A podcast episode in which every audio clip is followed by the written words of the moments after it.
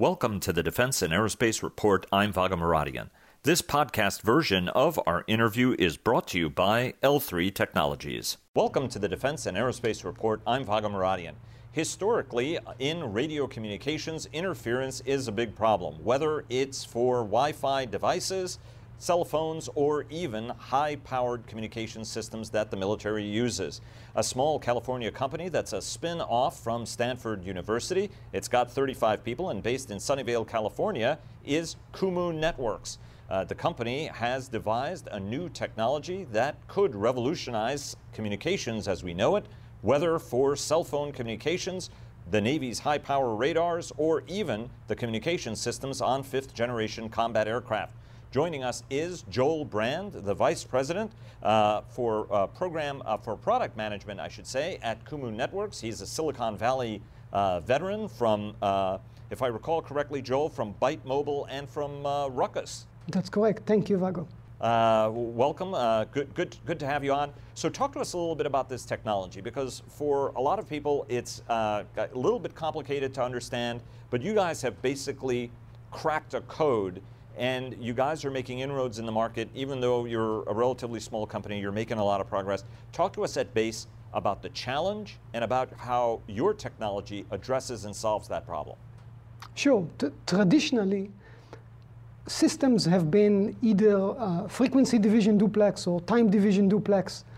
Um, when, when we build uh, communication networks of any kind, for example, the uh, cellular phone that you're using is probably a, a, frequency division duplex system, which means that the phone transmits on one frequency while the uh, tower is sending signals to the phone on a different frequency.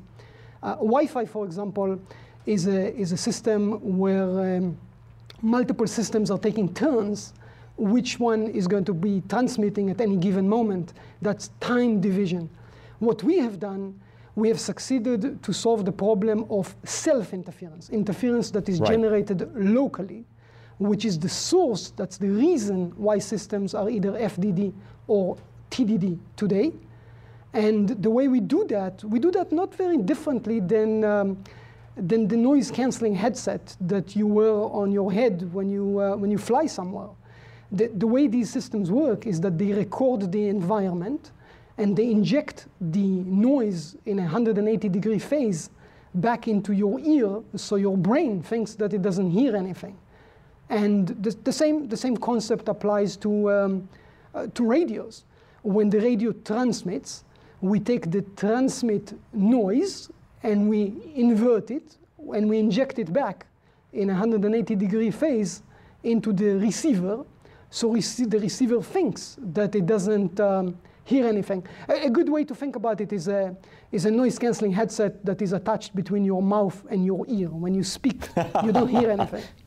That, that would be, uh, for, for a lot of people, maybe including me, that would be a great technology to have. Um, so, talk to us about the scalability of this because uh, it is a very, very clever solution to uh, a problem, and, and you know, all um, everybody in the business has used a whole variety of mechanical systems, sometimes, sometimes electronic systems in order to mask it. The trick has been to scale it to work in uh, large, high power applications, for example, or highly sensitive applications. So, talk to us a little bit about the scalability of the technology. You know, what are the different types of applications where you guys can, can employ this that go beyond just a commercial uh, cellular product? Uh, given that you guys are actually driving very, very hard to expand into the military marketplace. That's right. That's right. So, so scalability comes in in uh, multiple dimensions, but a good and simple way to think about it: when a radio makes noise, it makes the noise at a certain power, and when the radio attempts to receive something, it attempts to receive it at a certain sensitivity level. level. The um, the lower the incoming signal that you're able to receive, if you have a faraway receiver, the more sensitive it, it needs to be. And that difference between the radio transmitting power and the radio sensitivity is the amount that we need to uh, cancel the interfering signal. And um, today we are able to do that for uh, commercial uh, LTE networks transmitting at about uh, 20, 20 watts. Um, in, in the military, in some environment, they're obviously using uh, higher power systems We think we can scale up to, uh, to that level, 50 watts, maybe more. Um, and in terms of uh, sensitivity, we're able to, uh, to hit very close to the, uh, to the noise floor, uh, the sensitivity of, of the radio. So we're, we're trying to impact very minimally that, uh, that sensitivity of the radio, which is a very you know, precious um, um, th this is the most important aspect of the, of the radio when it attempts to receive signals. So we're trying not to hurt that. Um, and, and obviously for, for you and me in the civilian world, it's just an inconvenience, whereas uh, for somebody in the military world, that's a life or, could be a life or death situation. Talk to us about the power bands. I mean, for example, you know, Navy radars, the Aegis system, uh, enormous power. Um, I think it's about 3.5 gigawatt uh, on, on, the, on the spectrum. Um, you know, talk to us about how this applies to very large, higher power systems and how it applies to actually smaller systems, for example, systems, for example, that may be on a fifth generation fighter aircraft.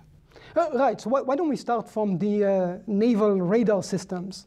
Um, the, um, today, the civilian world, for example, is trying to use the, uh, the so-called CBRS spectrum, the 3.5 gigahertz spectrum, which is used uh, for uh, naval radar uh, by, by the military.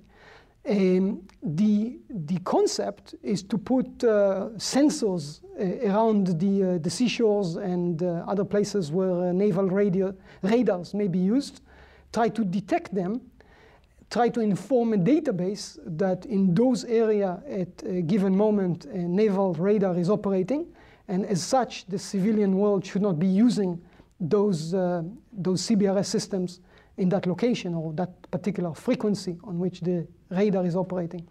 So with our, uh, with our technology, you can avoid all this hassle altogether. If you can uh, transmit and at the same time listen to incoming signals, you could detect that a, ra a radar is transmitting in the area and you can stop transmitting and move on to a different, um, to a different frequency. So that's, for example, a way to, um, to address the interference issues between the civilian CB, uh, CBRS uh, radios and the, uh, the naval ships without uh, touching the high power of the, uh, the radar, um, which, which at the moment is a, is a very challenging uh, aspect. and then what, and what about combat aircraft, for example? Right, right. So, so today every pilot uh, knows that he has a box. He may not know what the box does, but he knows that he has a box in the aircraft called um, interference blanker unit, IBU. Uh, and, the, and the purpose of the interference blanker unit is to uh, coordinate between the different uh, systems in the airplane to make sure that they're not interfering with each other. It's not that the system knows how to solve the interference problem between the different systems. It, what it does know is to timeshare the, the system. So the, uh, the radar and the, and the com system and uh, whether it needs anti-missile systems, they're all systems that are using radar technology. And the, uh, the IBU is basically allocating time uh, slots to, uh, to each one of the units the unit that needs to transmit is signaling that IBU that it needs the, the, uh, the airtime, and that IBU is basically informing the rest of the subsystems in the aircraft to uh, hold on. And that's, a, you know, in a, in a time-critical environment like jet fighter, that could be a problem. And again, our system basically cancel the local interference. So when you have two systems that are trying to operate at the same time, one is trying to transmit, the other is trying to receive. With our system in the, in the middle, that can happen. As of today, it cannot happen. Uh, so talk to us what's, what's next for the company, right? You're 35 uh, guys. Uh, you uh, guys are not uh, putting uh, revenue numbers out there, but you're saying that your income is, is more than 1 million, less than 10 million, so that gives people a bread breadbox uh, idea uh, of, of size a little bit. Talk to us about what your growth strategy is. Who are you going to partner with? What are the products and systems that we're going to see uh, your technology on? Is this something that you guys license? Is it that you sell? Talk to us about what the growth strategy for the company is. Sure. So today the technology is packaged in a module And that module is uh, relatively small, about uh, four by four uh, inches. It's relatively small for a military system. It's relatively large for a mobile phone or a Wi-Fi access point uh, or an IoT device. So as a next step, uh, next year we will release a, a chip. Uh, just last week we, uh, we taped a, a, test chip on the way to, to that ultimate commercial chip. and that chip will pack the functionality of that 4x4 board and, and much more.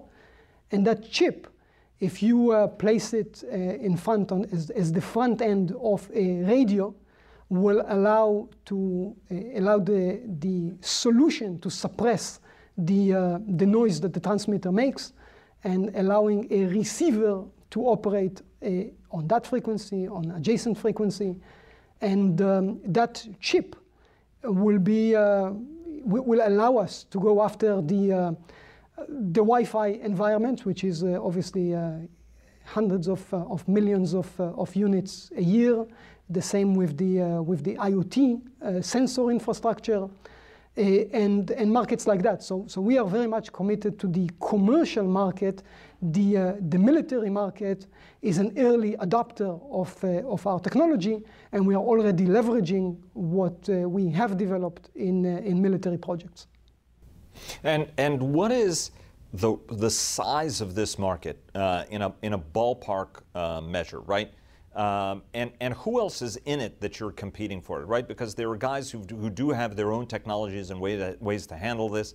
Uh, you know, a number of countries uh, have focused on uh, being able uh, to do this. Generally, you know, sophisticated defense nations tend to focus more on this. What, what's the size of this market, whether for the, the new product but also in the retrofit market? Yeah, maybe first in terms of, uh, of competition. Uh, for good and bad, there isn't really a competition in, uh, in the market uh, today. We have a very uh, unique technology.